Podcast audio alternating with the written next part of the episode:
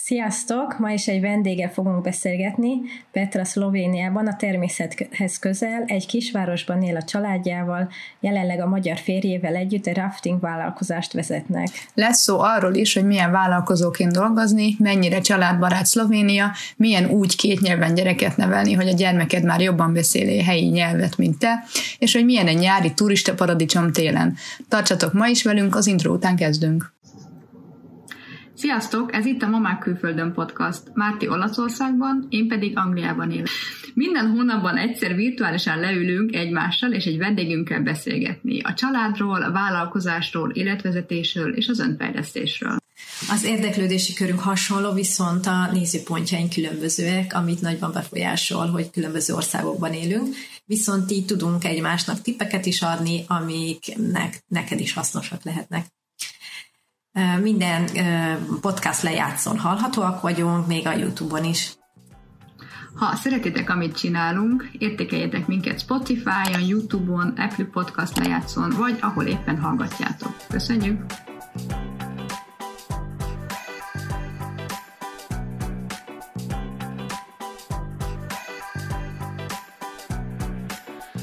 Ahogy szoktuk, először kicsit bemutatjuk nektek vendégünket, Petrát, Petra gyógyszerészként végzett Budapesten, és miután egy évig gyógyszertárban dolgozott, felmondott, hogy barátjával együtt Dél-Amerikába utazhasson. Jártak Peruban, meg Csillében is, mindketten találtak munkát, párja vadvízi biztonsági kajakosként dolgozott, Petra pedig vadvízi fotósként. Visszatérve Európába párja vadvízi túra vezetőként helyezkedett el Szlovéniában. Az ezután következő pár évben fél évet mindig kint töltöttek, a másik felét pedig Budapesten. Ilyenkor Petra mindig visszament a patikába dolgozni. 2010-ben megalapították a saját rafting cégüket, két gyerekük van, Máté 7 éves, Márk pedig 3 éves. A gyerekekkel nem akarták tovább folytatni az ingázást, ezért négy év után úgy döntöttek, hogy letelepednek Bovegben. Szia Petra, üdvözlünk a podcastunkban.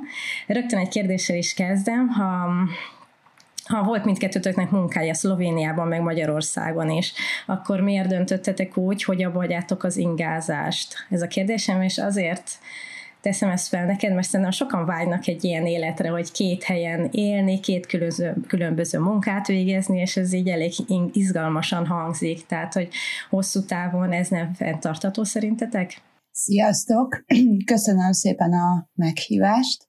Megvolt mind a két helynek a, az előnye, meg a hátránya is, amit hiányoltunk, és ugye a mi esetünkben nem egy olyan jellegű kiköltözés történt, mint sok mindenki másnál, hogy kerestek egy országot, kerestek egy munkát, és elindultak, és összepakoltak, és kiköltöztek, hanem nálunk gyakorlatilag ez csak így történt, hogy, hogy egyszer csak eljött az a pillanat, amikor már annyi mindent kellett volna összepakolni, bepakolni az autóinkba. A végén már kettő autóval ingáztunk, telerakva mind a két autót, hmm.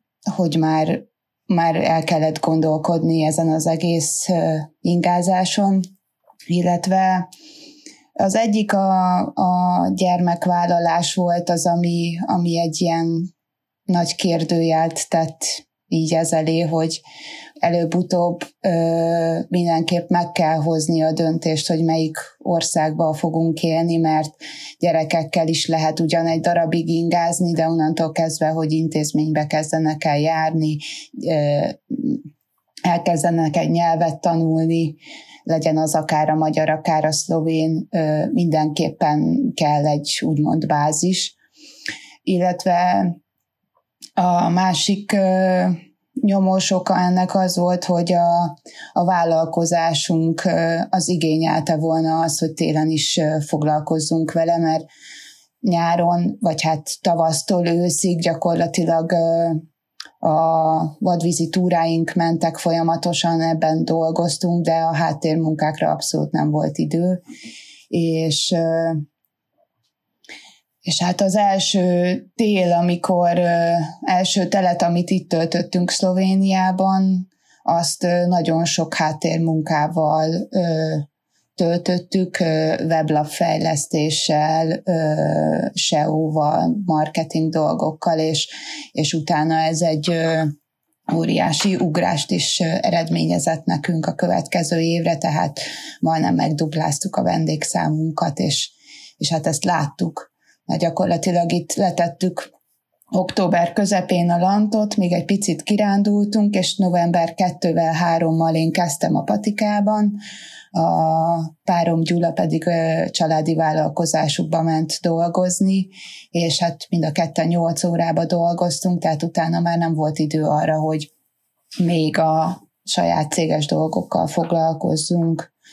Valamint még az is itt szóba került, hogy ez egy olyan hely, mint mondjuk Magyarországon a Balaton, hogy nyáron rengetegen vannak, télen pedig elnéptelenedik, csak itt hosszabb ideig tart ez a kvázi nyári szezon, és, és hát mi Budapesten éltünk, én gyakorlatilag mindig Budapesten éltem, és, és itt mi nem is egy városban, hanem egy faluban lakunk, mert nem kifejezetten Bovecben, hanem egy nem egészen százfős kis faluban lakunk három kilométerre Bovectől, és, és hát sose éltünk még ilyen holt szezonos helyen, úgymond, és a, a párom Gyula, ő egyébként a Balatonon töltött pár teret ö, korábbi vállalkozása miatt, és emiatt ő neki volt valami fogalma erről, és nagyon szerette volna, hogy mielőtt mi letesszük a voksot Szlovénia mellett esetleg, és gyereket vállalunk, előtte megtapasztaljuk a telet, mert hogyha ha azt látjuk, hogy nem működik a tél, mert, mert én esetleg nem bírom, akkor, akkor ezt nem szabad csinálni, mert, mert nyilván az mindennek a rovására fog menni, úgyhogy Úgyhogy ez a három tényező volt, ami miatt ö, ö, eltöltöttük itt az első telet, és, ö, és hát igazából még akkor se volt meg a döntés, hogy akkor mi Szlovéniában fogunk élni, és pont, hanem, hanem elment az első tél, a magok, maga nehézségeivel, meg könnyebbségeivel, és, és akkor utána pedig ö, ö, én már babát vártam, és utána megszületett Máté októberben, és utána meg már azóta így igazából fel sem merült az, hogy, hogy mi nem itt élünk, hanem hazamegyünk, mert igazából minden téren egy viszonylag nagy visszalépés lenne, különösen olyan téren, hogy hát van egy futóvállalkozásunk, és hogyha ezt föl kéne adni, úgymond, és hazaköltözni, akkor az valószínű azt jelenteni, hogy a vállalkozás nem működik. Uh-huh, érthető, igen. Egyébként mi is nagyon e, régóta dédelgetjük azt az álmot, hogy több laki életet éljünk, de hát a gyerekek mellett látjuk mi is, hogy lehetetlen. Angliában ugye összesen egy hónap a nyári szünet, tehát most egy hónapot tölthetnénk máshol, hát azért nem érdemes valahol egy életet fenntartani, ahova egy hónapig oda tesszük a lábunkat, aztán jövünk vissza. Mi gondolkozunk rajta, hogy majd, ha gyerekek nagyok, akkor esetleg. Egyébként szerintem nagyon nehéz több laki életet élni, akkor nekünk még gyerekeink se voltak, de az elején csak ugye van két ruhástáska, meg, meg mondjuk még uh-huh. személyes holmik, könyvek, laptoptáska, stb. A végén nekünk már volt egy macskánk, volt egy, egy szobanövényünk, uh-huh. és volt egy ilyen kis fedett platós ö, autónk, és a platón ott utazott a szobanövény, meg a macska is, meg, meg akkor már mosógép is, vittük a mosógépet is, úgyhogy ö, egyre több holmi gyűjt össze, nyilván attól is függött, hogy mikor, milyen albérletbe sikerült kerüljünk, vagy mit találtunk, és, és amikor már a mert szeretem ezt a serpenyőt, ezt is viszem, meg, meg tehát, hogy tényleg volt, hogy két, a végén már két napig pakoltunk, és tudom, hogy az utolsó költözés előtt a párom eltörte a lábát, oh. és, és ő csak ült egy széken, és irányított. Én meg pakoltam a dobozokat, és valami kötélrendszerrel sikerült beemeljük a mosógépet a buszba, tehát hogy ezek ilyen viszonylag banális, de nagyon fárasztó dolgok voltak. Nem, mert ez igazából úgy kényelmes, amikor már mondjuk megvan az az egzisztencia, hogy két lakás fent tudsz Igen. tartani, és amíg nem vagy ott, addig is az ott van, vagy ki van adva, de hogy ott vannak a cuccaid, be van rendezve, úgy, ahogy te szereted, mm. és csak megérkezel és használod. Ugye mindent föl kell pakolni, és mindig az, az egy igen, az herce És Luca, hogyha te ti választhatnátok így két lakéletet, akkor Magyarország lenne a másik hely? Egyébként nem. Inkább valami délebbi meleg, mondjuk Spanyolország, vagy mondjuk Olaszország, hogy Mártékhoz közelebb is legyünk. Uh-huh. A másik az, én, mi, hogyha bármit választhatnánk, bármit megtehetnénk, sem munka, se pénz nem számítana, akkor szerintem Németországban lenne a bázisunk. Az egy elég uh-huh. stabil ország, hogy megadja ezt a bázist, és akár még három laki életet is, egy, egy délebbi melegország, és akkor egy picit még Magyarországon is, hogy azért a családhoz is közelebb legyünk. Tehát ez lenne a legideálisabb, hogyha megtehetnénk, de lehet, hogy majd egyszer. Ha a gyerekek nagyok, nem igényelnek minket minden nap, akkor mehetünk ide-oda. A másik akkor, amit én kérdezni szeretnék, hogy milyen akkor egy tél ott, tehát az, hogy kell elképzelni, hogy tényleg teljesen üres, semmi nem történik, begubóztok, és dolgoztok a weboldalatokon, vagy, vagy mi történik egy ilyen vállalkozásban, egy ilyen városban, vagy faluban télen? Itt a Szocsa folyón október 31-ig lehet evezni hivatalosan, utána önkormányzati döntés, hogy természetvédelmi okokból nem lehet többet a folyó nevezni. A pisztrángok rakják a ikrákat, és emiatt ö, ö, ezekkel a hajókkal le lehet sodorni, úgyhogy ez az oka ennek a döntésnek, meg hát akkor már meleg sincsen. Úgyhogy nagyjából idáig tart a szezon, de mi mióta gyerekeink vannak egy picikét, már az októberből is lopni szoktunk családi nyaralás, vagy a párommal kettesben egy pár nap nyaralás valahol, illetve expedíciók, meg ilyenekre. Uh-huh. És akkor november 1-től van az, amikor ide már gyakorlatilag sok mindenki nem jön, és a november az ilyen kétesélyes szokott lenni, van, amikor még nagyon szép idő van, és még folytatódik az, a, ez az ősz, ami egyébként szerintem itt a legszebb, nagyon színes. A másik, amikor elkezd esni az eső, beülnek ide a felhők, és akkor öt napig köd van, hol szemerkél, hol nagyon esik, és így rövidülnek ugye a nappalok, és hát itt ezt a nappal rövidülést én még intenzívebben megélem, mert a hegyek miatt sokkal hamarabb ö, sötétedik, és azért november 30-áig eljutunk oda, amikor már négykor ö, gyakorlatilag lámpát kell kapcsolni.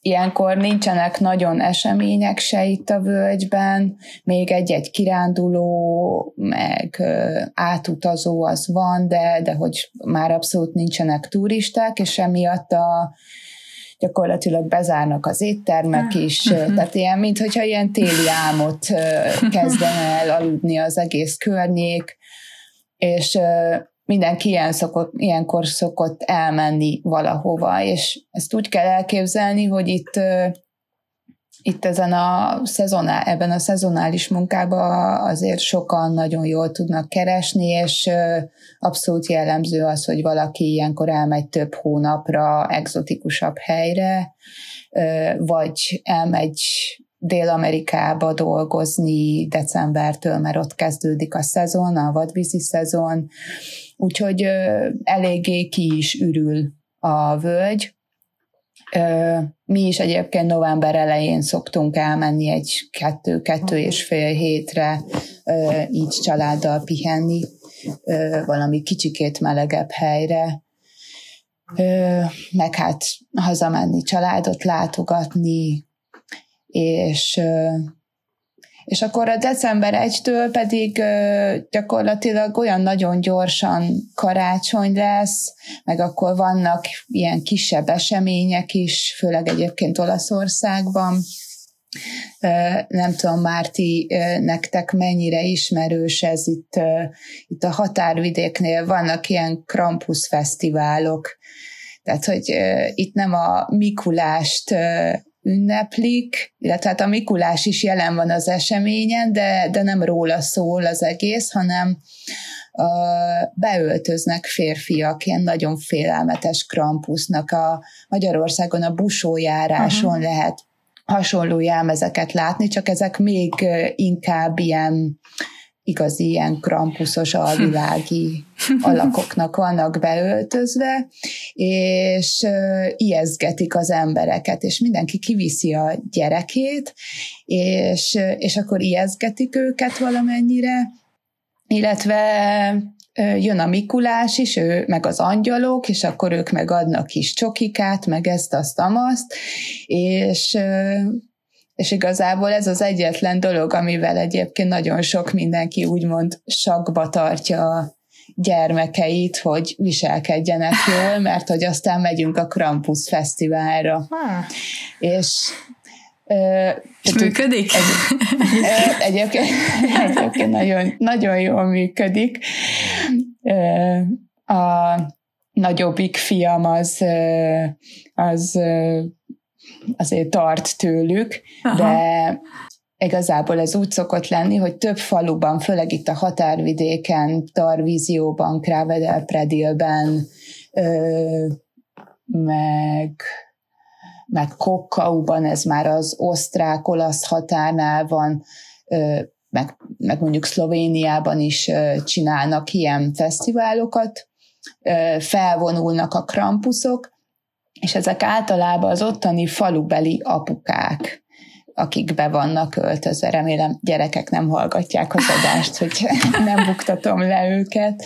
De teljesen felismerhetetlen? Tehát, hogy olyan maszkok vannak, mint a... De teljesen, tehát, hogy, tehát, hogy ö, általában ilyen óriási nagynak vannak beöltözve, teljes uh-huh. maszk, de félelmetes, és akkor ilyen csontvázok, főleg kecskéből, meg birkából, meg marhából ilyen csontvázakat raknak össze, azt rakják magukra, akkor van, amelyik húz maga után egy egy lángoló, nem tudom, valami bilincset, tehát hogy tényleg hihetetlenül impresszív az egész dolog, és egyébként az ismeretlen gyerekeket nem, nem annyira uh-huh. ijeszgetik, esetleg oda mennek, és kicsit rájuk morognak, és ha látják, hogy valakinek görbül lefele a szája, akkor adnak neki egy bombont, de mondjuk a, a falusi, a helyi falusi gyerekeket, azok kapnak a fenekükre. Meg, meg a, az anyukáknak is rásóznak a fenekükre. Okay. Tehát, hogy ez egy, Érdekes hagyomány. Érdekes, egyébként itt nincsen. Nem is hallottam róla, és most beütöttem itt nem. az interneten, és hát eh, még én is megijednék, szóval nem, nem, itt felé nem. Hogy, hogy mondjuk egy pszichológus mit mondana erre, hogy egy gyerekpszichológus, azt nem tudom, de mi is megyünk erre a fesztiválra, mert egyrészt egy, egy történés, másrészt pedig ez egy kézzelfogható, megmutatható dolog, úgymond a gyerekeknek, és, és egyébként tényleg nagyon jó az egész szervezés, és nem tapasztaltam, hogy rémálmai lennének a gyerekeknek. Hát kicsikortól hozzá vannak szoktatva. Úgyhogy... Most szerintem így elvinném az öt évesemet, hát, akkor lehet, hogy egy kicsit megszeppenne. És sokkot kapna. Úgyhogy erre szoktunk így elmenni decemberbe, és aztán ez a karácsonyi készülődés eléggé kitölti a, az, a decembert, meg aztán mi haza szoktunk menni karácsonyozni, és, és ilyenkor már azért szokott hó is esni, úgyhogy minden, igazából egész télen mindig valamennyit dolgozunk, de akkor nyilván nem 8 órákat, meg 6 órákat, hanem amikor látjuk, hogy szükség van, meg, meg hogyha benne vagyunk egy fejlesztésbe, már pedig az mindig, mindig valahogy előkerül, akkor azzal is haladunk valamennyire, de hogyha leesik a friss hó, akkor elmegyünk túra sízni, tehát akkor nem, nem itt ülünk az asztalnál. És utána a január szokott egy picikét hosszabb lenni, azt szoktuk hosszabbnak érezni, de akkor megpróbálunk így nagyon sokat sportolni, meg kihasználni, hogy, hogy van szabadidőnk, meg igazából januárban már el szoktak kezdeni jönni az érteklődések, a február-március az elég intenzív szokott lenni. És mikor indul a szezon utána? Március 15-től lehet hajózni a folyón, de akkor még akkor még azért inkább sielni szoktak jönni az emberek, meg akkor még simán leesik fél méter hó egy hétvége alatt, vagy fönn a hegyekben, úgyhogy az még nem annyira jellemző.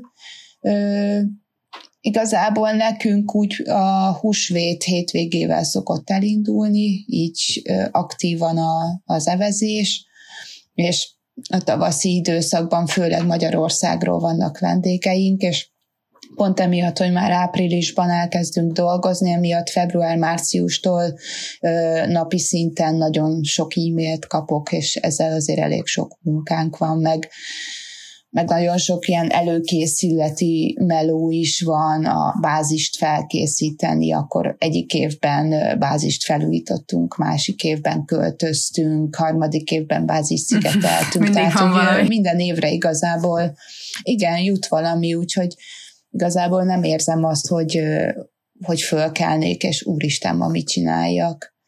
Mivel nyáron, vagy hát tavasztól őszig nagyon intenzív a munkánk, és a gyerekeket gyakorlatilag szíheljük magunkkal jobbra-balra, amerre nekünk kell menni, ezért ez az ősz meg a tél, ez sokkal inkább arról szól, hogy amikor ők hazajönnek, akkor velük vagyunk, és programozunk, és jobban oda tudok én is koncentrálni a nagyobbik fiamnak az iskolájára, meg a, az ezzel kapcsolatos dolgokra.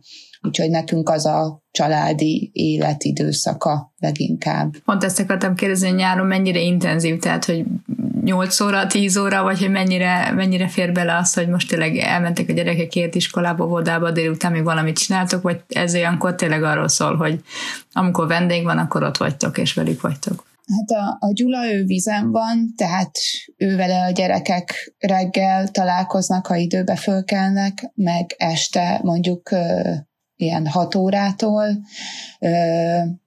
Én meg az irodába vagyok, meg az összes háttérmunkát végzem, és én vagyok az, aki a, a gyerekekért megyek. Igazából mi reggel hétkor felkelünk, és én este 11-kor még e-mailekre válaszolok, tehát nekem a teljes napomat kitölti a munka, de, de tudom azt csinálni, hogy akkor két órát nem vagyok az irodába, nem vagyok jó telefon közelben mindig vagyok, de hogy hogy akkor egy picit, tehát én el tudok menni a gyerekekért, és, és akkor igazából úgyis velük vagyok, tehát szoktunk programozni, lemenni a szocsapartra, vagy játszótér, vagy találkozni valakivel, vagy kicsi kirándulás, de nekem ott van a telefon, tehát én nem tudok velük sajnos egész nyáron százszázalékosan ott lenni, hogy kizárólag arra figyelek, hogy ő velük mi van, hanem ha óránként csöng a telefon, akkor óránként föl kell kapjam. Ha 10 percenként, akkor 10 percenként, úgyhogy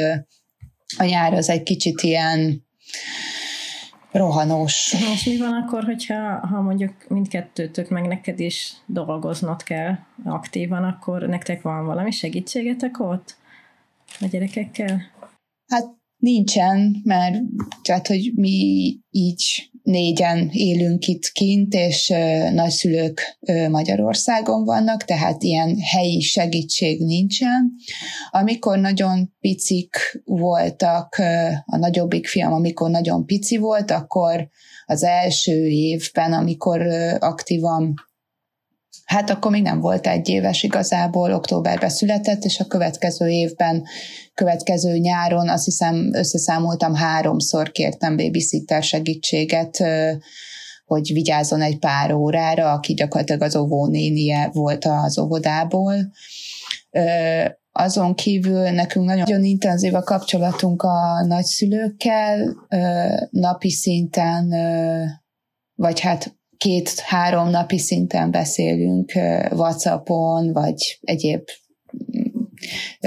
lehetőségeken, és, és nyár, és ők aktívak, és nagyon, tehát hogy abszolút rájuk tudjuk bízni a gyerekeket, és ők a nyáron kétszer, két hétre szokták őket úgymond vállalni, tehát elmennek a gyerekek Magyarországra, és akkor egyik hét egyik nagyszülő, másik hét másik nagyszülő, és, és nyilván ez egy óriási segítség. A másik segítség nyilván az óvoda, hogy, hogy azért minden nap héttől fél négyig van óvoda, és akkor azt, azt azért mi ki is használjuk elég rendesen. Ö, illetve vannak még mások is magyarok, akik itt élnek Bovecben, és és hát van egy lány, akivel jóba vagyunk, neki is van egy kisfia, nagyon országos szimborák az én ö, nagyfiammal, és akkor van, hogy ö, én segítek neki, és én őrzöm meg a ő uh-huh. nagyfiát, van, hogy ö, nála van a én két gyermekem, és akkor tehát, hogy vannak fix pontok, akikre azért tudunk számítani, de senki nincs belevéve egy ilyen napi rutinba, a napi rutinjainkat abszolút mi intézzük. És ez van, hogy úgy néz ki, hogy én felmarkolom a gyerekeket, és akkor nekem még segítenem kell a sofőrünknek leorganizálni autót, és akkor amikor kisebbek voltak, akkor még volt, hogy fél órát vagy egy órát ült az autóban, amíg én megcsináltam a dolgomat, és akkor utána cserébe lementünk a vízpartra, és akkor tudott ott uh-huh. játszani uh-huh. egy kicsit. Meg van, hogy most az irodába ö, vannak ott velem, és akkor próbálom azt olyanná tenni, hogy, hogy azért feltalálják magukat ö, az alatt az idő alatt, amíg ott kell legyek még. Úgyhogy ö, hát ilyen nem egyszerű, de, de nem, hál' Istennek nem kivitelezhetetlen. Uh-huh. Korábban említetted még, hogy külön említetted, hogy nyaralás, meg expedíció. Ezt most mire értesz, hogy expedíció? Mit, mit, mit értesz expedíció szó alatt? Az a helyzet, hogy mi külön is szoktunk pihenni, menni a párommal. Vannak hobbiaink, amik hasonlóak, viszont más szinten vagyunk benne, és például okáért a Gyula ő el szokott menni vadvízi kajak expedícióra szokott, tehát mm, párszor elment már Dél-Amerikába kajakos barátaival, és akkor csak ők hárman vagy négyen mentek el fiúk, és és akkor hát azért expedíció, mert igazából olyan helyen neveznek, amit ők akkor térképeznek föl, mm.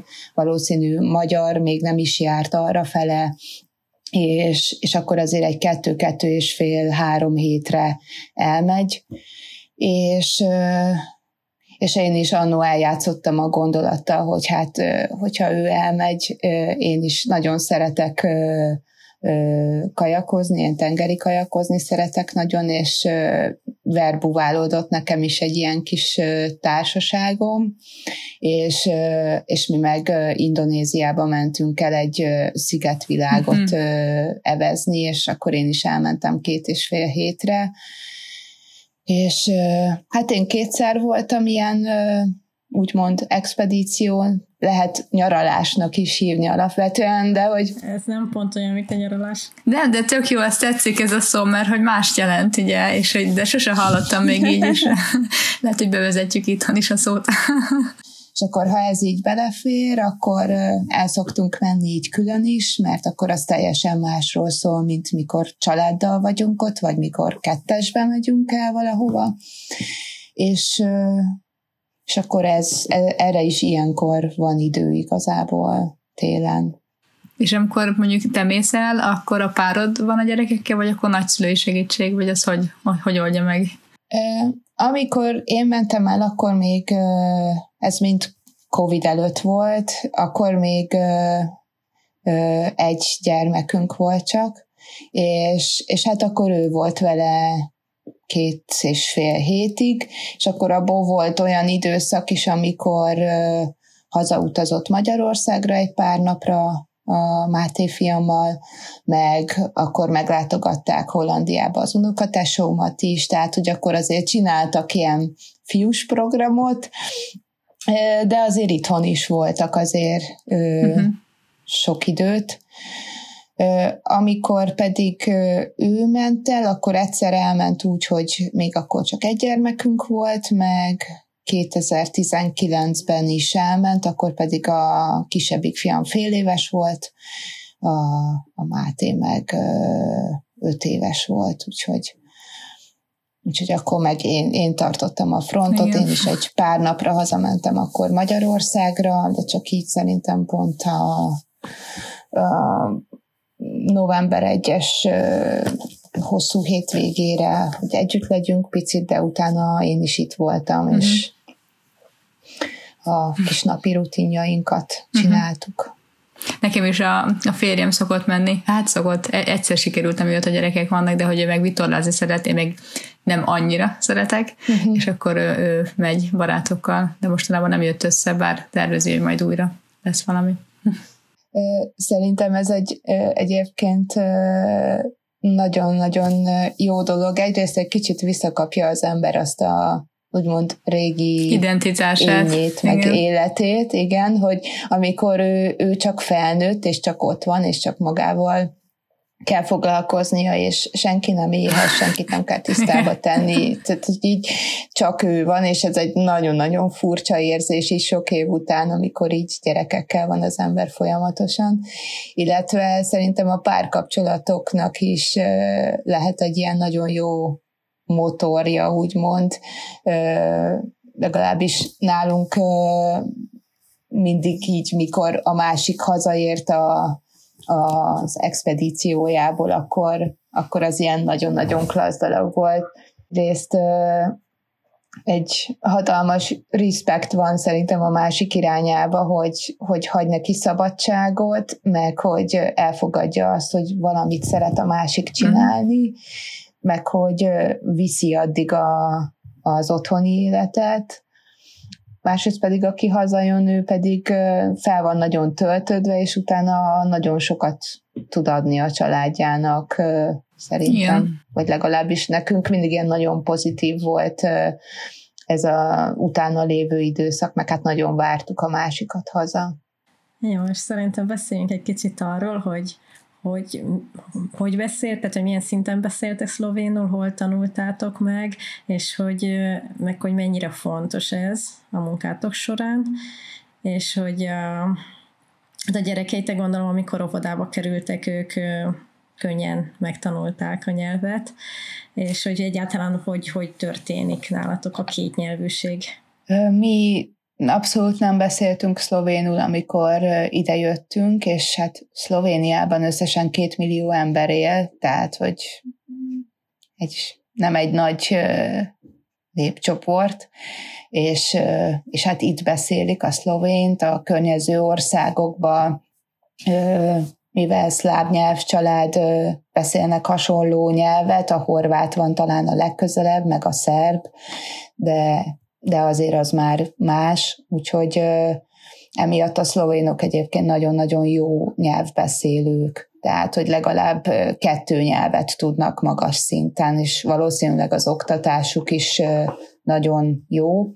Illetve ha visszanézzük a történelmet, akkor pont ez a része Bovecnek, ez hol Olaszországhoz tartozott, hol a nagy Jugoszláviához. Tehát, hogy nagyon változó volt, itt mind a mai napig vannak olyan idős emberek, akik Olaszországból kapnak nyugdíjat, mert hogy annó még úgy dolgoztak.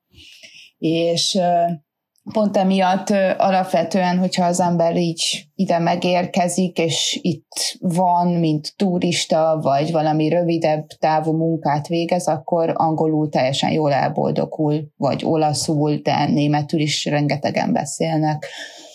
Viszont, hogyha kicsit így mélyebb a dolog, tehát az esetünkben az, hogy vállalkozás, hogy, hogy itt élni, akkor, akkor így mi azt éreztük, hogy, hogy, hogy erre, erre mindenképp szükség lesz, mert, mert egy idő után eljut az ember zárt kapukhoz, vagy, vagy csukott ajtókhoz, amin csak úgy tud tovább menni, hogyha, hogyha beszéli a nyelvet bármilyen szinten is, mert szlovén nyelv az nagyon nehéz nyelv,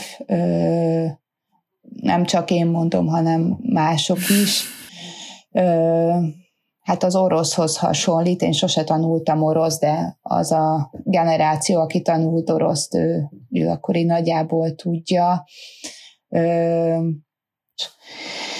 És amikor mi elkezdtük a vállalkozást, akkor mi elkezdtünk azokban a fél években otthon télen Magyarországon szlovénul tanulni, kerestünk egy szlovén tanárt, és találtunk egy Szent Gotthárdi lányt, és ő járt hozzánk heti kétszer, és tanított minket, és hát ezzel az alapokat megtanultuk.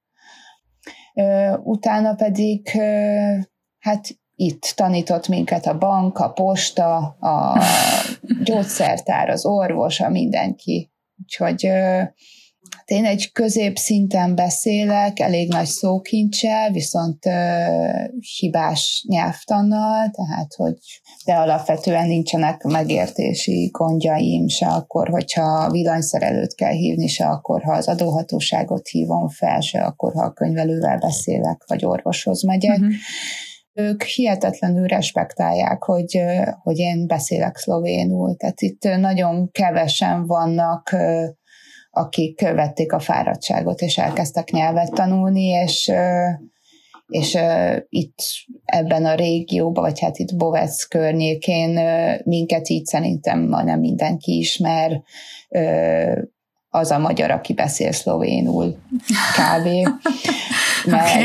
meg az adóhatóságot is, hogyha felhívom, hogyha én egyszer azzal az ügyintézővel beszéltem, akkor ő emlékezni fog rám. Tehát okay. nagyon, nagyon vicces, de ez így nem annyira jellemző, hogy, hogy valaki így megtanulja a nyelvet úgy, hogy ráadásul még a férje vagy a felesége se szlovén. A Gyula a párom, ő egy picivel gyengébben beszél, kevésbé volt szorgalmas, amikor tanítottak minket, illetve hát ő, ő többet beszél angolul a turisták miatt, én tartom a könyvelőnkkel a kapcsolatot, meg hát én viszem a gyerekeket orvoshoz, meg minden ilyen helyre, úgyhogy nekem több a lehetőségem is erre, meg hál' Istennek így elég gyorsan ö, tanulok nyelvet, úgyhogy emiatt így nagyon sok minden megmarad. A gyerekeink, ők pedig igazából az óvodába kezdtek el ö, tanulni, vagy hát itt kindergartennek hívják, úgymond, és nincs ovi meg bölcsi, hanem itt egybe van minden, és 11 hónapos kortól lehet a gyerekeket beadni. Ö, a nagyobbik fiam, ő majdnem másfél éves volt, amikor ment, a kisebbik pedig egy évesen kezdett el oviba járni, és, és hát ott, ott tanulták meg, illetve mi egy nagyon pici faluba lakunk, ahol az emberek többsége már idős nyugdíjas, és a, a falu az olyan, hogy a gyerekeimet ki tudom engedni, és tudnak jönni-menni a faluba, úgyhogy uh-huh. az ne legyen esetleg veszélyes nekik.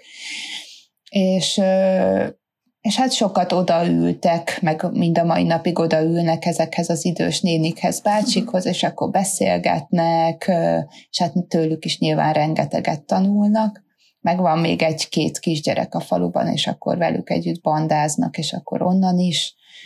Úgyhogy a, a 7 éves Máté fiam, ő, ő abszolút ezt a boveci dialektust beszéli, és nagyon sokan nevetnek is, de ilyen elismerően, hogy uh-huh. nincs semmi akcentusa, se szlovénul, se ö, magyarul, tehát mind a két nyelvet nagyon szépen és tisztán beszéli, Szlovénból a szókincse egy picikét gyengébb, nyilván mivel mi itthon nem ezt a nyelvet beszéljük, úgyhogy azok a szavak, amik inkább otthon hangoznának el, azok neki kimaradnak esetleg, vagy így később találkozik csak velük. A kisebbik fiam, a Márkő pedig most egy pár hónapja indult meg a magyarja, a szlovénból pedig szerintem már nagyon sokat ér, de ott még csak ilyen köszönöm, meg kérem, meg gyere ide, meg ilyen, ilyen alap dolgokat mond, úgyhogy ő neki nyilván még idő, tehát minden kétnyelvű gyereknél azt mondják, hogy az normális lehet, hogyha később kezd el beszélni. Hát nekünk egy ilyen fontos szabályunk van, amivel egyelőre nincsen gondunk, hogy ö, ö, itthon kizárólag magyar, és a gyerekeink mondjuk még nem is kezdtek el olyat, hogy egymás között szlovénul beszélni esetleg, de hogyha ez esetleg ez megtörténne, akkor rájuk fogok szólni, hogy, hogy ne, Uh-huh. Ennek uh, igazából az az oka, hogy uh, a napjuk nagy része a szlovénul zajlik, és nekik a szlovén lesz majd az erősebb nyelvük. Uh, lehet, hogy hamarabb is, mint gondolom. És, uh, és a magyar nyelv az pedig, uh, hát az most még nagyon uh, intenzív, meg erős, de hát uh, később, amikor már nem mi leszünk nekik a partnerek, meg esetleg a Igen. nagyszülők már nem lesznek jelen az életükbe, úgy ö, valószínűleg ki, ki fog kopni, vagy hát nem ki fog kopni, de hogy biztos, hogy kevésbé lesz nekik intenzív, és ezért nagyon szeretnénk, hogy így az alapok azok azok meglegyenek, és hogy minél többet megtanuljon, tudjon írni, olvasni magyarul. Nekünk is célunk egyébként, de hogy mi itthon nem tétjük neki, hogy angolul beszéljen, és főleg, hogyha iskolában történt dolgokról, sokkal könnyebben beszél angolul. De ti még erősítitek az angolt. Ti még abban a fázisban vagytok. Mi neki még erősíteni kell az angolt benne, mert neki még nem annyira magabiztos az angolja, úgyhogy mi ennek örülünk, hogy megszólal angolul. De, de teljesen meg is értem, tehát én nekem a munkámról kéne magyarul beszélnem, hát csetlenék, botlanék a szavak között, tehát hogy nagyon nehéz azt átváltani. Persze tök jó, hogy kis gyerekként megtanulja valaki, ugye. Tehát, hogy ezt ne úgy képzeljétek el, hogy megszólal esetleg a Máté szlovénul, és akkor én nem, nem, nem, meg se hallom, meg ilyenek, hanem, hanem tehát, hogy nálunk mondom, még nem volt ilyen szituáció, de én azt szeretném elkerülni, hogy ők egymás között az ilyen napi szintű beszédben szlovénra váltsanak át, tehát, hogy nekik legyen meg az, hogy ők, de és szerintem ezen nem is lesz gond, mert mert kicsikorban mind a kettőnek erősebb lesz a magyar, emiatt ők nem fognak a szlovénhoz nyúlni egymás közötti kommunikációhoz. És a fiamon egyébként én is látom, hogy mivel szlovénul történik vele minden, hazajön, és múltkor elkezdte mesélni nekem, hogy, hogy ők valami sportot csináltak, játszottak. És mondom, de hát, hogy ez mi volt az? És akkor hát ott álltunk azon a izén, és a pályának a egészéből a felénél ö, fogtuk azt a izét, és arra valamire, és így álltunk így a Gyulával, így hallgattuk, és hát szakadtunk a nevetéstől, és akkor próbáltunk neki segíteni, hogy, hogy akkor vegyük már át, hogy mi történt, és egyébként mai napig nem tudjuk, mi volt a játék, de valószínűleg baseballoztak. Azért próbálom egyébként vele így átbeszélni a napot, hogy előkerüljenek azok a szavak, amiket uh-huh. ő nem tud magyarul, és hogy beszéljünk erről magyarul is, mert mert különben nem fogja tudni. És neki sok ott a magyar, nem? Tehát, hogy az iskolában nincs neki magyar, nem találkozik magyarokkal? Itt Povecben, meg itt a környéken van még ö, egy kisfiú, ő egy évvel idősebb, aki, aki magyar, és van még ö, egy kislány, aki most fog iskolába menni, és ő beszéli a magyart is, meg a szlovént is, mert az apukája magyar, az anyukája meg szlovén. De neki, neki nem annyira erős a magyarja, de mondjuk a Mátéval ő is magyarul beszél. Na, mert ezt akartam mondani, hogy nálunk az iskolában aminek van egy osztálytársa, aki félig magyar, félig angol, és uh-huh. ők imádják, mert főleg Emil erősíti benne a kislányban is, hogy magyarul beszélnek, mert az a titkos nyelvük. Igen. És, és ami ott Emillel beszél, azóta megtanult sokkal jobban magyarul, mert otthon kevésbé beszélnek magyarul, és, és Emil meg mindig, mindig magyarul, magyarul beszéljük magyarul, és akkor ez, ez a titkos nyelvük, és talán ez a testvéreknél is nálunk is azért cél, hogy fönnmaradjon a magyar, hogy, hogy, hogy ezt tartsátok meg, mert ez a titkos nyelvetek. Tehát ezt mindig, mindig tudtok beszélni, hogy valószínűleg körületek nem, nem mindenki fog érteni, vagy kevesen. Igen, de aztán amikor társaságban vagyunk, például mi, vagy nem tudom, Petra nálatok akkor hogy van, de hát hogy akkor a helyi nyelven beszélünk, én is sokszor velük, mert hát egy társaságban mindenki csak az olaszt érti, és együtt vagyunk. Persze.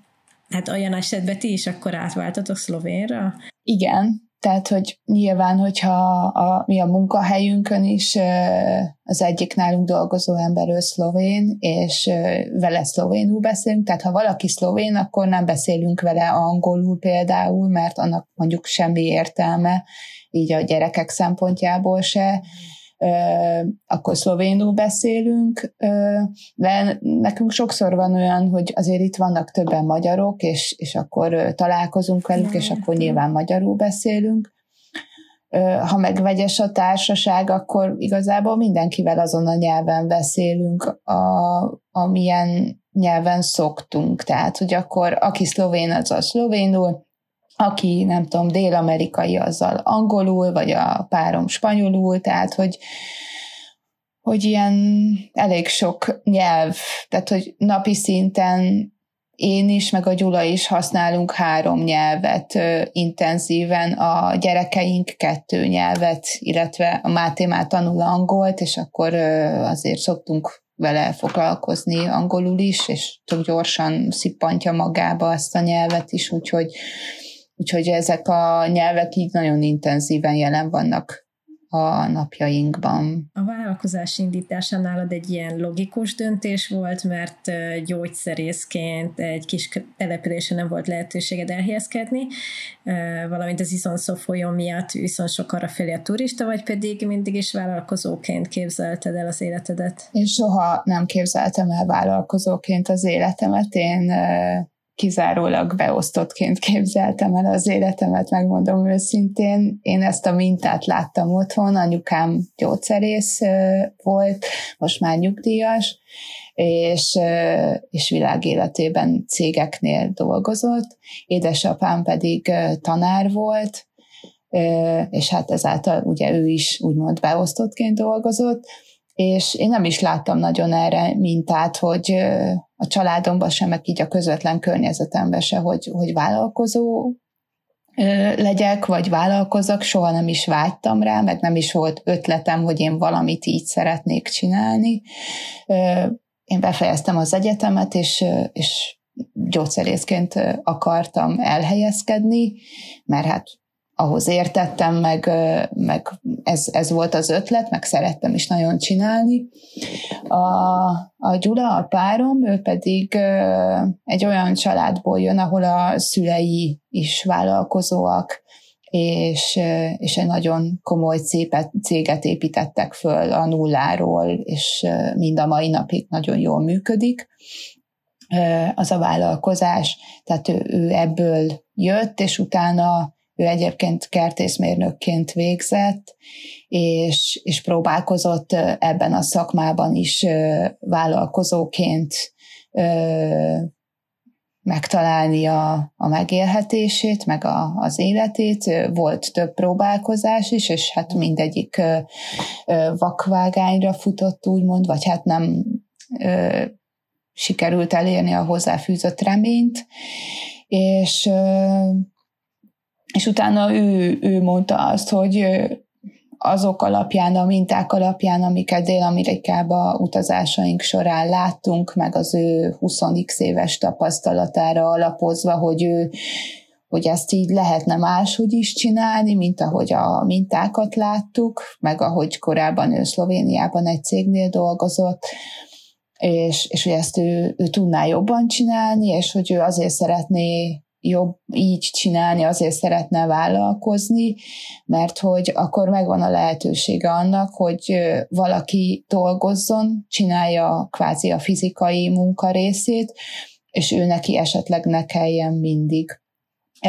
Ez azért került egyáltalán szóba, mert amikor eltörte a lábát, akkor utána nagyon elgondolkodtató volt, illetve Dél-Amerikában is volt problémája a térdével, és, és akkor gyakorlatilag szembesült azzal, hogy amíg ő nem dolgozik, addig nem keres. És, és hát ő nagyon szeretett volna ezzel foglalkozni a továbbiakban is, és azt gondolta, hogy ha egyrészt megcsináljuk a céget, és és ott a saját ötleteinket hozzuk be, akkor, akkor abból valami nagyon jó tud kisülni, illetve ö, akkor megvan a lehetőség arra, hogy valaki dolgozik nálunk, és ha vele valami történik, attól még a vállalkozás megy tovább. Akkor logikus döntés volt, ha jól értettem a a, a, magyarázatodat, tehát, hogy ez ez volt a, az a döntés, hogy ebben, ezben a helyzetben ez volt a legjobb döntés nálatok, nem? Hát, nem tudom. Igazából az, az nagyon jó, hogy itt vagyunk, és itt élünk. Nyilván, hogyha egy másik, volt másik forgatókönyv is, tehát amikor visszajöttünk Dél-Amerikából, akkor az is felmerült, hogy hazaköltözünk, hogy hazaköltözünk, és akkor ott én gyógyszerészként dolgozom, ő pedig a szülei vállalkozásánál, és akkor ott próbáljuk megtalálni a boldogulásunkat, és meg is találtuk volna, csak ő neki nagyon hiányzott volna ez az itteni millió, és, és lehet, hogy attól nem lett volna teljes az egész. Amikor az ember így megcsinál egyszer egy ilyet, hogy elmegy fél évre, és valami teljesen más csinál, és kizökken az otthoni dolgaiból, akkor utána nagyon nehéz visszatalálni egy ilyen beülök és folytatom a nyolc órát, a nem tudom, a megyek boltba, stb. Tehát a, a régi életben nehéz visszazökkenni, és vissza lehet egyébként, de, de lehet, hogy örökké marad az emberben egy olyan, hogy fú, mi lett volna, ha mégse. Mm-hmm. Ott egyébként gondolom sokan élnek ilyen típusú vállalkozásban, mennyire nagy a versenyszellem, és mennyire vannak magyarok ugyanilyen vállalkozásokban, és ott összetartás van, vagy ott? Hát van vagy 50-60 cég itt, itt, itt egy tehát hogy nem csak Boveszbe, hanem itt a völgyben. Hát ez nem csak a rafting, hanem mindenféle turisztikai vállalkozást magába foglal, tehát a horgászókat, a kaja, csak kajakot kínáló, csak kanyoningot kínáló embereket, tehát hogy mindenkit magába foglal, de ott tényleg nagyon sok cég van, és minden évben lesz pár új cég, tehát hogy hihetetlen, hogy még egyesek mit látnak ebbe, hogy még mit lehet erről lehúzni és, és magyar cégek is vannak, abból, aki itt él folyamatosan, abból kettő van, mi vagyunk az egyik, a többiek pedig otthon élnek Magyarországon, és a szezonra költöznek ki, és, és akkor dolgoznak itt. Úgyhogy nagyon nagy a versengés, és nagyon nehéz is, és nagyon nagy munkaerőhiány van, évek óta nem találunk ö, mi se olyan embert, aki szívesen eljönne és túravezetőnek tanulna nálunk. Most idén, nem tudom, négy év után jött egy ö, srác, aki aki uh-huh. azt mondta, hogy ő ezt szeretné, de előtte évekig próbálkoztunk, és senki nem, nem jött, és ö, egyéb munkákra is nagyon nehéz találni valakit. De, de hogy, hogy egyébként, ez furcsálom szezonális munka, meg a mai fiatalságon, itt gondolok az egyetemista gimnáziumot végzett, vagy nem is, tehát hogy középiskolát végzett emberekre, nem tudom, tehát, hogy... Nagyok az ambíciók. Szerintem meg nincsenek.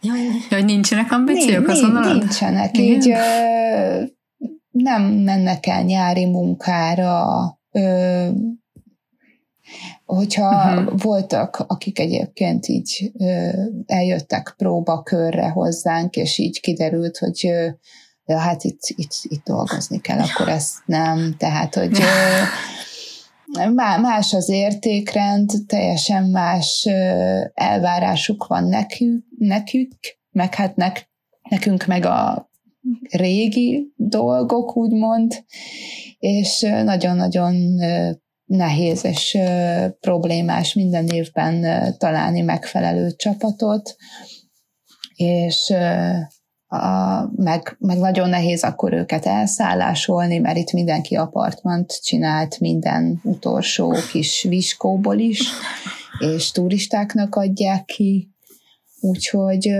hát rengeteg problémája van így ilyen szempontból ennek a régiónak, abszolút nincs felkészülve erre a mértékű turista áradatra, ami itt az elmúlt x évben bekövetkezett, most leszámítva a covidos időszakot. De hát gyakorlatilag a cég, vagy hát itt a, a völgy, az Dél-Amerikából érkeznek a munkaerők, és nem egy-kettő, hanem 20-30. Tehát, hogy nem tudják, nagyon nehéz Európából, vagy az Unióból, vagy csak a környékről munkaerőt találni. Az éttermek is nagyon-nagyon szenvednek, rengetegen ö, Szerbiából, meg, meg a Balkánról próbálnak munkaerőt ö, hozni, úgyhogy ez egy ilyen általános probléma, főleg valószínű azért, mert hogy munka van, mit tudom én, májustól augusztusig, vagy szeptemberig, és utána pedig roló le, tehát, hogy... Igen, de mondjuk onnantól... egy egyetemistának, vagy egy fiatalnak nem tűnik ez olyan rossz munkának. Szerintem. Hát nem, de, de képzeljétek el, hogy, hogy egyszerűen én nem tudom, mit csinálnak a mai egyetemisták nyáron, de, de nem, nem, én is azt gondoltam, hogy ez egy nagyon vonzó munka lehet, ráadásul jól is lehet vele keresni, pláne egyetemistaként, úgyhogy nagyon meglepő nekünk is, de, de nincsenek jelentkezők, pedig én annó próbáltam a testnevelési egyetemen keresztül úgy gyakornokot szerezni hozzánk, hogy még kreditpontot is kapott volna, kiment a nem tudom hány ezer diákjuknak a, az e-mail, uh-huh. és egy, az az egyetlen egy darab jelentkezése érkezett, úgyhogy... Azt Érdekes. Hát furcsa. Ne, nem értjük a mai fiatalokat, a másik generációk vagyunk. Igen. Igen, generációs különbségek sajnos. Igen. Sajnos, igen. És mi lesz majd a mi gyerekeink generációjával? Hogy fogjuk tudni megérteni? Olyan gyorsan változnak a, az értékrendek, meg hogy, hogy mi, mivel akarnak foglalkozni, hogy egyszerűen nehéz áthidalni ezeket igen, a... de én is ezt hallom, hogy, hogy nincsenek céljaik, hogy talán tehát csak úgy tengenek, lengenek elég gyakori ez a fiatalok között mi azt látjuk, ahogy jönnek hozzánk családok rafting túrára, hogy, hogy hát nyilván mindenkinél ott a telefon, és hogy, hogy így soha nem azt a pillanatot élik meg, amiben éppen benne vannak, hanem amikor éppen a családjukkal vannak, akkor a barátaikkal csetelnek, amikor a barátaikkal vannak, akkor meg a családdal, vagy éppen mással. Tehát, hogy soha nem az a pillanat van, ami, ahol ott vannak és benne vannak, hanem mindig valami mással vannak elfoglalva, és nálunk a hajóba nem tudnak vinni ugye telefont, meg uh-huh. hát uh-huh. nem, hogy nálunk, hanem semmilyen aktivitásra nem tudnak vinni telefont, úgyhogy az a másfél óra az, az arról szól, Viszont ahogy átöltöztek, az az első, hogy már a hírfolyamot, már a fotókat, már a csetelés, és, és gyakorlatilag elveszítettük őket, és én, amikor fogadom őket az irodába, néha komoly nehézség az, hogy megkérjem őket, hogy egy kicsit figyeljenek rám, mert hogy ezek fontos infók, amiket elmondok. És uh-huh. hozzáteszem, megvan az a pár náció, aki nagyobb gyerekkel jön nyaralni, ilyen tizenévesekkel, a többi nációnál már nem is látom, hogy, hogy jönnének a 15 év fölötti fiatalok velük. Melyik, melyik nációk azok, ahol, ahol nagyobb gyerekekkel is Hollandok, belgák, ők mindenképpen, a hollandok a, nála a legjellemzőbb, ö, valamennyire angolok is, uh-huh. jönnek egyébként így, és szerintem talán még spanyolok, de az is, meg a franciáknál is néha előfordul, de hogyha egy nációt Olaszok, olaszok nagyon közel vannak, és, és ők, ők a bambinóval jönnek, tehát a picike gyerekekkel jönnek sokkal inkább, és a, a másik korosztály az meg már a tizenévesek, akik eljönnek, 18-20 évesek, akik meg már eljönnek így maguk, úgyhogy... Maguknak. Uh-huh. Úgyhogy ott talán kevésbé. A Covid hullám egyébként titeket mennyire hát nyilván érintett, ugye hát turizmusból éltetek, hogy, de hogy mennyire segített az állam, vagy hogy tudtátok átvészelni azt az időszakot? Hát sokkal rövidebb lett a szezonunk, mert mert hogy ugye tavasszal, vagy hát február körül kezdődött a Covid hullám, és hát nekünk áprilisban kezdődtek volna a túráink, és arra a szezonra rengeteg foglalásunk volt már január-februárban, és, és mi akkor csináltunk egy óriási beruházást, egy új bázist vásároltunk itt Bovecbe, hogy legyen egy saját helyünk, és utána, ahogy aláírtuk a szerződést, utána pár hétre bejött a Covid, úgyhogy az egy elég ijesztő dolog volt így nekünk, és, és utána a szezon is, ahelyett, hogy május, vagy hát áprilisban elkezdődött volna, valamikor június közepén kezdtek el az első turisták lézengeni, és egyébként a július-augusztusunk az erős volt mind a két évben, de a, az előszezonok, amik nekünk erősek szoktak lenni, azok teljesen nullásak voltak.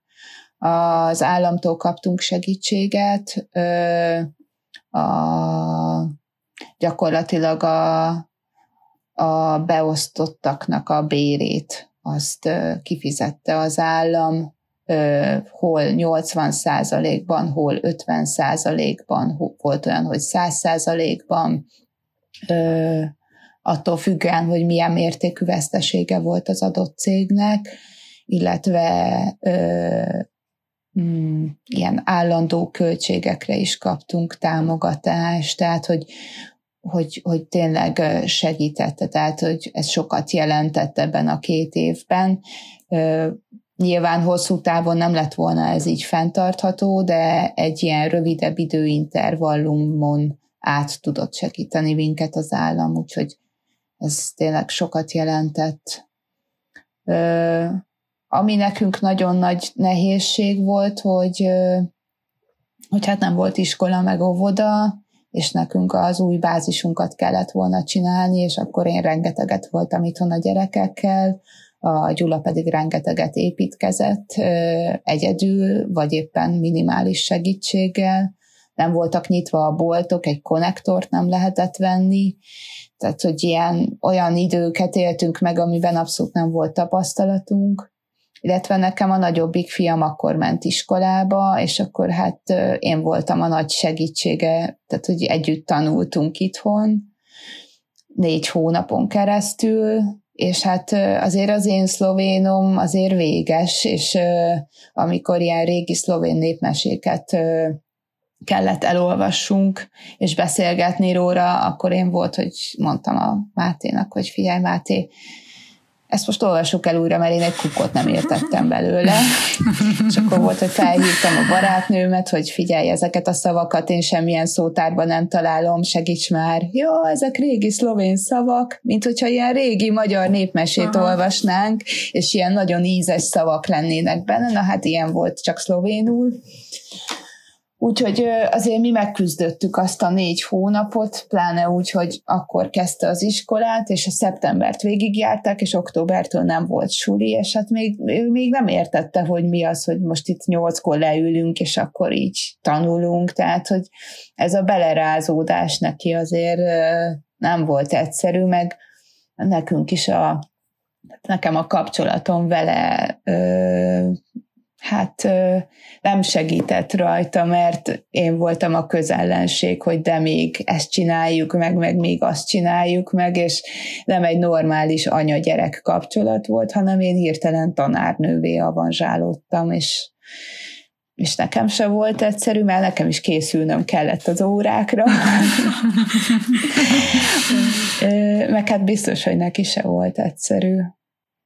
Meg hát az még nagyon nehéz volt, hogy folyamatosan itthon voltam velük, és akkor még itt volt mellé a másfél éves Márk is, aki pedig nyilván nem értette, hogy miért kell csöndbe maradni, meg hát ő még erre nem alkalmas, csak majd nem tudom, fél óra, 40 percig, úgyhogy ez, ez nagyon nehéz volt.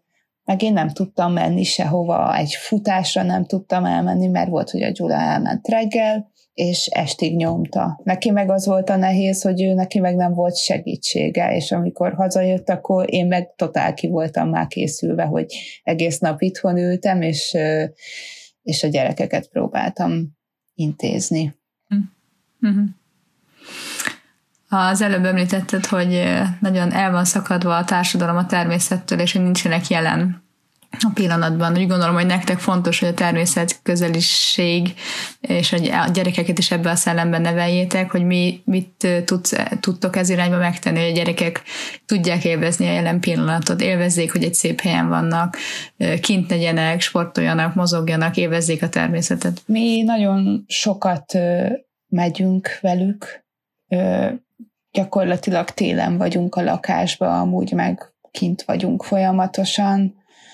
Ö, és hát hál' Istennek mind a két gyerek nagyon nyitott is, meg nagyon szereti is ezeket a dolgokat.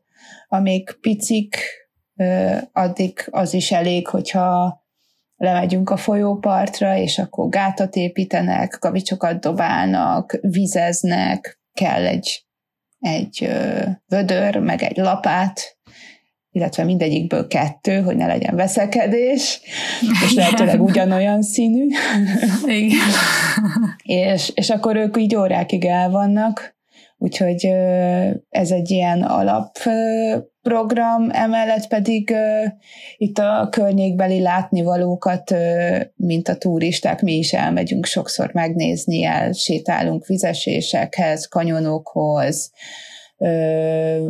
itt az olasz-szlovén határon van egy tó, a Predel ami gyönyörű helyen van, és ilyenkor nyáron lehet benne úszni, nagyon jó hűsítő a vize, tehát nem melegszik úgy fel, mint egy Balaton, de, de azért abszolút már, nem tudom, három vagy két hete voltunk, és már akkor is tudtunk benne úszni.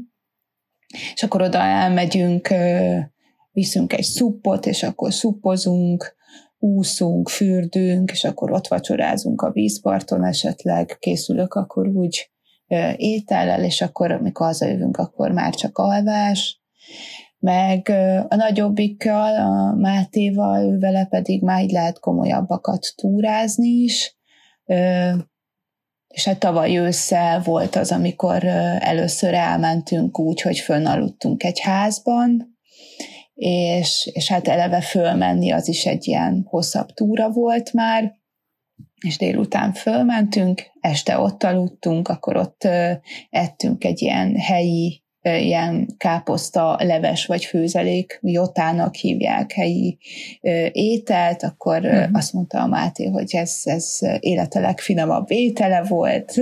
Nyilván annyi sétálás után nekem is az lett volna.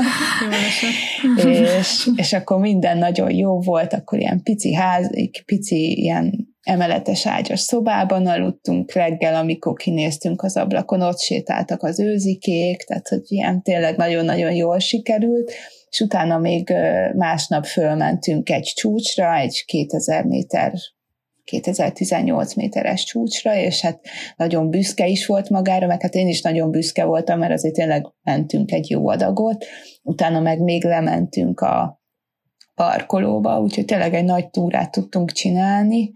Ő akkor volt hat éves, és, és hát nagyon pozitív élménynek maradt meg benne, ez, ez volt nekem igazából a célom, tehát, hogy mondta már nekem most is, hogy anya, mhm. mikor megyünk, és alszunk fenn valahol a hegyen, és eszünk megint olyan finomat, mhm. meg viszünk sok csokit, meg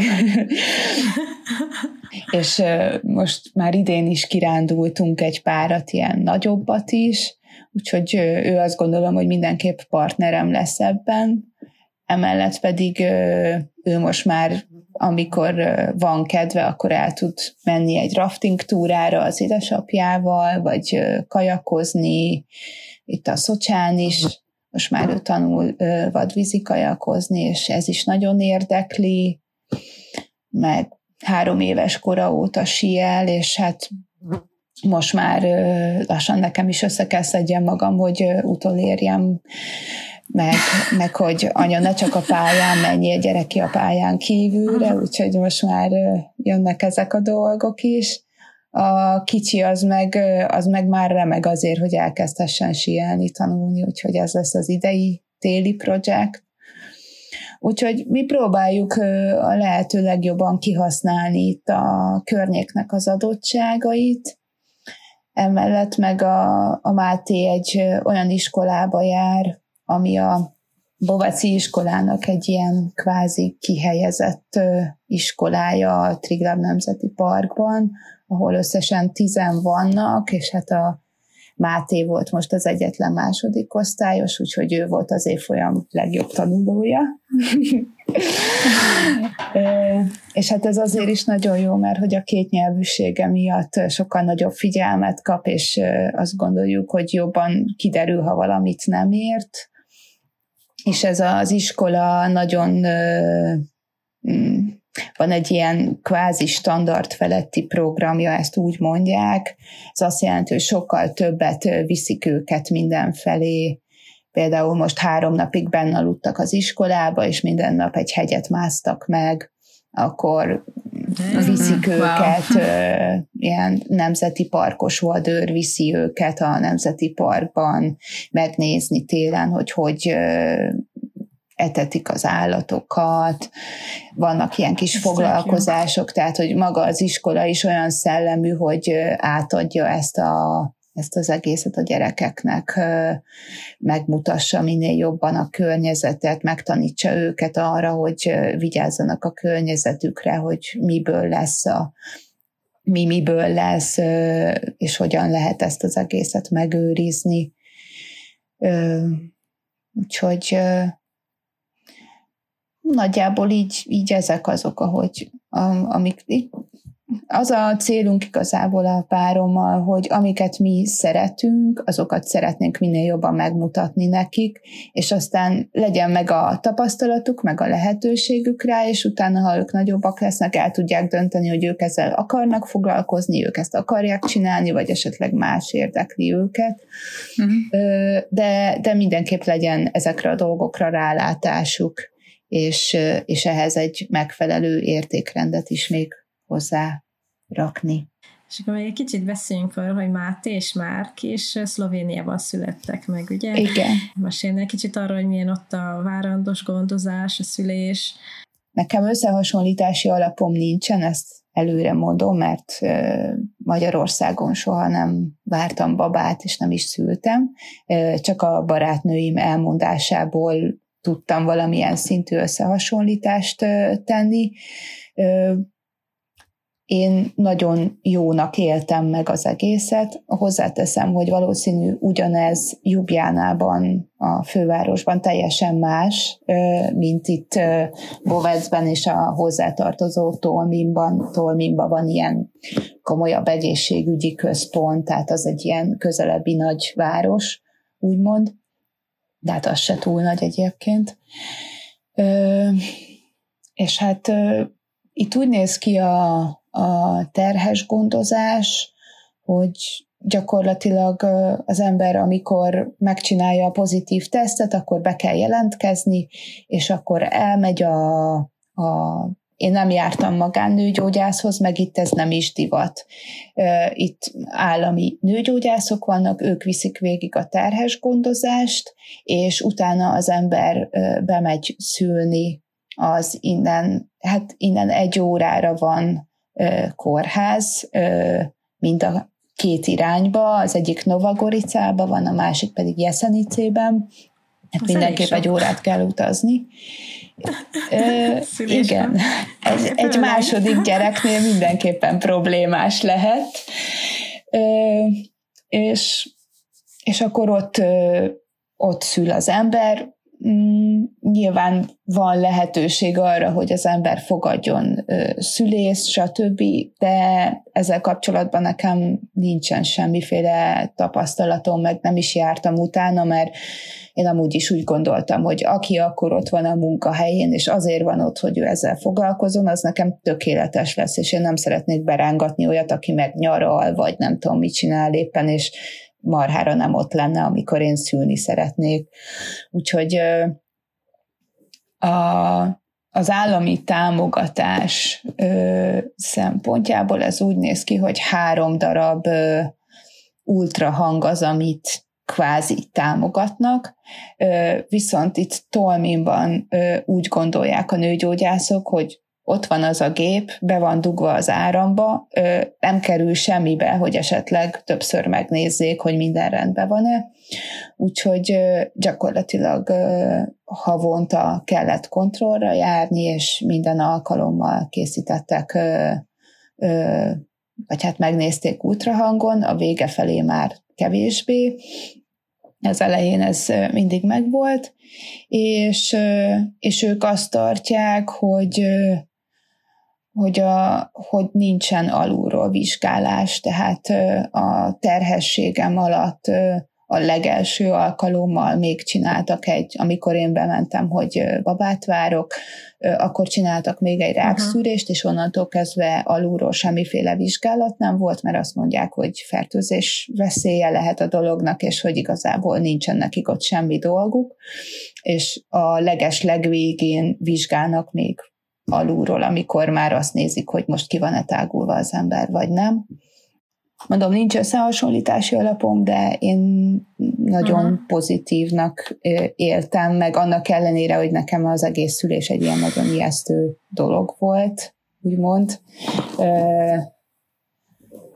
Nagyon kedvesek voltak velem, mindenki a nevemen szólított, tehát nem anyuka voltam, hanem Petra voltam folyamatosan. És ott milyen nyelven beszéltél velük? Hát szlovénul beszéltünk végig, és ebből elég komoly nehézség is volt, mert ott már egy gorányszkai dialektust beszéltek, oh. ami azért eléggé más, mint a boveci, és hát nagyon sok időbe telt, mire a párommal megértettük, hogy azt magyarázzák, hogy nem jól nyomok, és nem jó helyen nyomok. Okay. Úgyhogy ezt a részét egy kicsit megszenvedtük, és, vagy hát főleg én, és utána pedig ilyen kétágyas szobák voltak, egy másik lányjal kerültem egy szobába, amikor a Máté megszületett, akkor rögtön a Mátét is nevén szólították.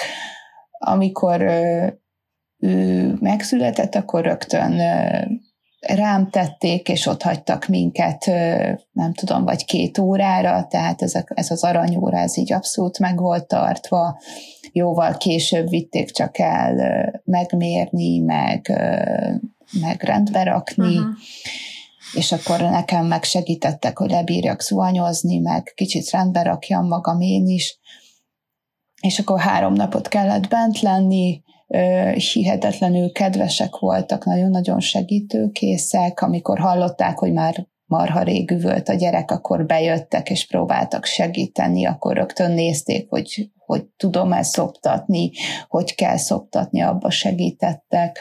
A második szülésemnél ott pedig gyógytornász jött, aki a második napon megmutatta, hogy milyen gyakorlatot kell csinálni, hogyha szétnyílt a hasizom, akkor mivel tudom visszaerősíteni. Hát ez jó, ilyet nem is hallottam, hogy kórházban foglalkoznak ilyennel. Ez nekem is újdonság volt, ez már csak a második. 2019-ben szültem a Márkot, ő akkor jött, meg akkor akkor jött egy nő, aki, aki pedig ilyen táplálkozási tanácsokat adott, tehát hogy ilyen tényleg nagyon, mind a két szülésem nagyon rendben volt, a második az nagyon gyors volt, ott csak kontrollra mentünk, és és közben beindultak a fájások, és 15 percen belül megszültem, úgyhogy hát az első szülés az hosszú volt, mert nagyobb volt a Máténak a feje, mint ami ilyenkor szokásos szokott lenni, azt mondták, de én azt éreztem így a szülés után, hogy valószínűleg a hormonváltozások miatt, hogy én olyan állapotban vagyok, hogyha nekem rajtam pöccintenek egyet, akkor én összetörök. Tehát, hogy ilyen hihetetlenül érzékeny voltam, és, és mindenem bőgtem kb. És hogyha akkor ott valami negatívum történt volna, én nem is tudom azon, hogy tettem volna túl magamat. Viszont hihetetlenül nagy segítséget, támogatást kaptam, akkor a látogatók bejöhettek a szobába hozzám, tehát ebből nem volt gond, és, és az is nagyon jó volt, hogy arra is figyeltek, hogy olyan emberrel legyek egy szobába, aki hasonló időszakába van a szülésének, tehát hogy nem olyat raktak be, aki holnap már elmegy, és én meg az elején vagyok, ő meg már a végén van, hanem, hanem hogy egy napon szülteket raktak egy szobába, és akkor együtt éltük meg ezeknek a, ezeket a dolgokat, amik ilyenkor azért így várnak az anyukákra, és nem tudják még mi vár rájuk. És utána, mikor hazakerültetek, még tehát ilyen védőnőhöz hasonló segítségnyújtás van még? három nap után hazamentünk, és akkor ö, ö, hát nevezhetjük védőnőnek is, itt szesztrának hívják, ami kvázi ápolónőt jelent, tehát ugyanaz a nő jár az idős betegekhez is segíteni őket, és injekciót adni, és mostatni uh-huh. őket, mint aki a újszülöttekhez is jár, és de hát óriási rutinnal rendelkeznek azért ezek a, a nők, és jött az első napon is, és utána megvolt, hogy milyen időközönként jött, és ő nem csak azért jött, hogy akkor megnézze, hogy mindenki életben van, hanem adott ilyen szoptatási tanácsokat, meg meg egy kicsit a lelkemmel is foglalkozott, meg az első fürdetést megmutatta, meg akkor a köldökcsonknak a kezelésével kapcsolatban is segített. Tehát, hogy ö, nem kellett nekem sehova menni, hanem volt egy ilyen ö, szakmai kontroll gyakorlatilag fölöttem. És a második terhességnél pedig, hát júniusban szültem, és az már szezon volt, úgyhogy én megszültem hétfőn, és jövő hét, következő hét hétfőtől én már dolgoztam folyamatosan, Aztán. tehát ott voltunk az irodába Márkal, és akkor mindig az volt, hogy hívott a védőnő, hogy hol vagyok. Hát mondom, ne haragudjon, de én, én erre most így nem érek rá. Jól van a gyerek is, eszik, hízik, én is jól vagyok, mindenki jól van, és akkor egy idő után ő elengedte ezt a dolgot, hogy, hogy látta, hogy itt minden rendben van, itt nem igényelek segítséget. Még annyit mondanék csak el, hogy ami nekem nagyon szimpatikus volt, és valószínűleg ez egy másik országban máshogy történhetett, történt volna, hogy hogy nem ragaszkodtak az orvosok ahhoz, hogy, hogy én már pedig addig a napig, ami ki van írva, addig nekem meg kell szülni a gyereket. Tehát, hogy ö, hagytak szabadságot, és ö, eltelt már tíz nap, vagy hát kilenc nap eltelt, és akkor azt hiszem voltam kontrollon, és még akkor se hangzott el, hogy de ha hmm. eddig nem, akkor már pedig ezt meg azt csináljuk. És, és ez, ez nekem egy mérhetetlenül jó érzés volt, hogy a gyermekem el tudta dönteni, hogy ő, ő mikor hajlandó kibújni, és, és nem kellett így egyéb külső beavatkozás. Meg, meg ilyen nagyon emberien kezelték az embereket. Egyébként ez, egy, ez a Jeszenicei kórház egy olyan kórház, ahol nagyon sok a fiatal, meg a kezdő gyakornok, és ezért mindenki nagyon lelkes és nagyon kedves, és nem, nem éreztem magam darabnak, aki jön és kell csinálni a dolgokat, hanem, hanem egy, egy ember voltam, aki, aki megél egy olyan dolgot, amit, amit először él meg, vagy másodjára, de hogy semmiképp nem sokszor, és hogy egy ilyen, szerintem minden nőnek egy ilyen különleges élmény, tapasztalat marad az életébe, és és nekem ilyen visszagondolok, és nagyon pozitív, annak ellenére, hogy nagyon fájt meg, meg én nagyon Persze. féltem a szüléstől, úgyhogy én azért nagyon hálás vagyok, hogy ezek így történtek, ahogy történtek. Igen, és nem is kellett ehhez magánnőgyógyász, meg semmi speciális. Nem, hát, hogy minden nőnek ez járott, gondolom. Azt akartam még hozzáfűzni ezzel kapcsolatban, hogy anyagi szempontból a 12.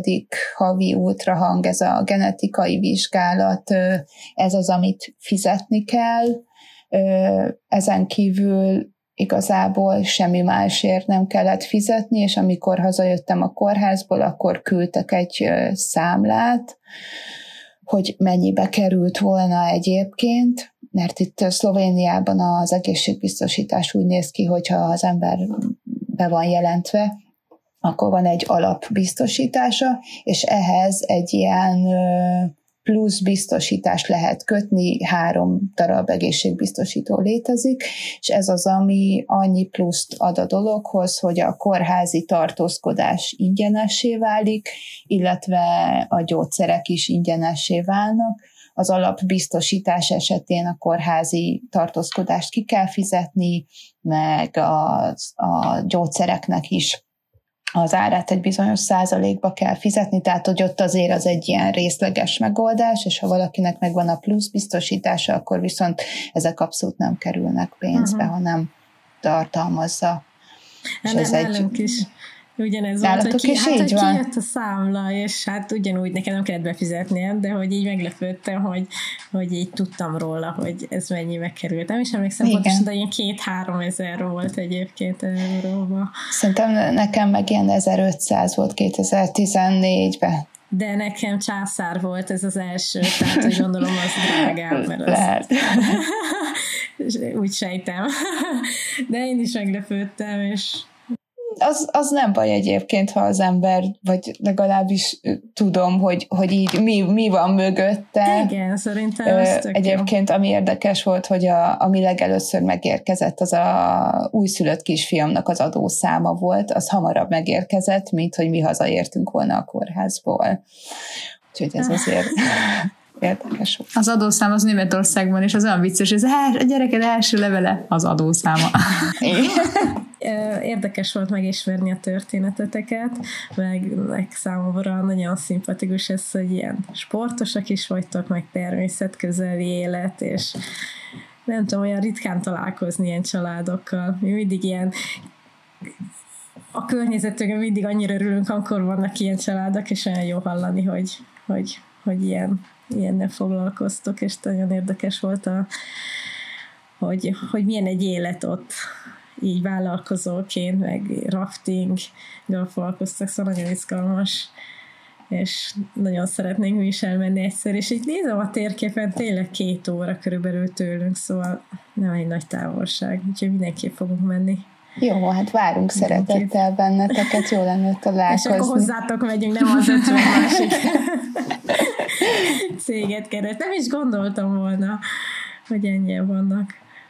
És te, tehát, hogy nagyon-nagyon szép. Én most már sok éve élek itt, de mind a mai napig rá tudok csodálkozni ezekre a szépségekre, és hogyha jön hozzánk valaki látogatóba, és látom, hogy így mennyire tetszik neki, akkor néha megpróbálom én is egy picit olyan szemmel nézni ezt a helyet, hogy mint hogyha először járnék itt, és, és, és akkor döbbenek rá, hogy azért, azért itt mekkora csodák vannak, és, és hogy bízom benne, hogy, hogy az emberiség fog tudni vigyázni eléggé erre az egész millióra itt, és, és ez így még sokáig fenntartható lesz, hogy ez, ez ilyen szép marad. És... Hát reméljük, hogy így lesz. Szerintem azért van pár család, aki azért tesz, hogy a gyerekek közel legyenek a természethez.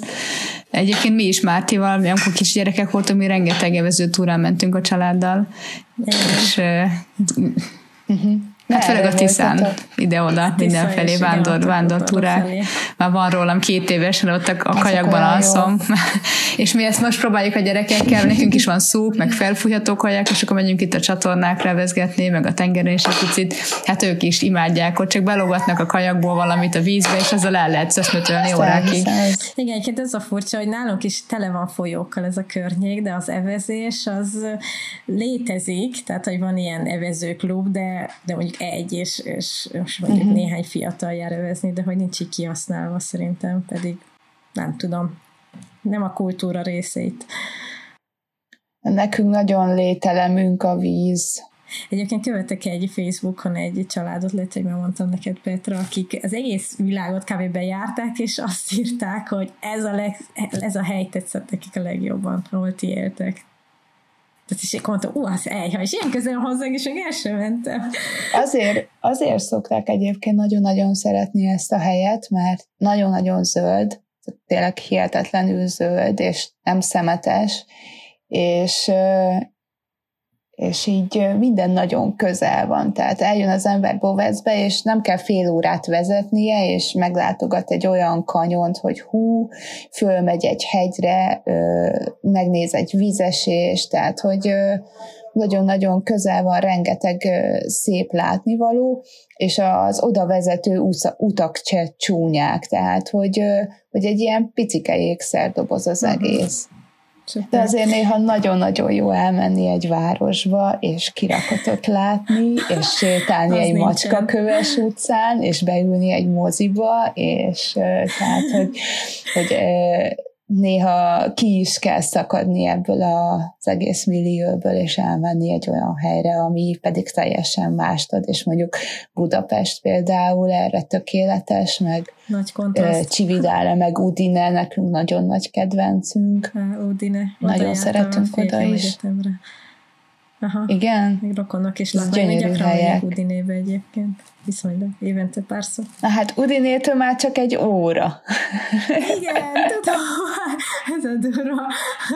És ott már voltunk Még egy kicsit rá kéne húzni, aztán eljönni. Mindenképp. Nem tudom, mert mindig valahogy a hegyekbe megyünk, és mondtam a szobónak, nekem ugyanannyi két óra hegyekben, mint arra, és egyszer ahelyett, hogy hegyekbe mennénk, mehetnénk arra felé is. És fogunk biztos. Oké. Okay. Majd belinkeljük a, a cégetek honlapját, akiket érdekel. Köszönjük szépen. És mi köszönjük, Hát, ha valaki hogy, kedvet igen, kapott. hogy eljöttél, és itt voltál. Jó beszélgetés volt. Köszönöm. Örülünk, hogy találkozhattunk veled így, és reméljük majd egyszer élőben is. Legyen így. Petra. Sziasztok! Sziasztok! Sziasztok! Iratkozzatok fel, és értékeljétek az adást, illetve írjátok meg a véleményeteket. Ha szeretnél interjú arany lenni, írj nekünk egy rövid bemutatkozót a mamák külföldön kukac e-mail címre. Sziasztok! Sziasztok!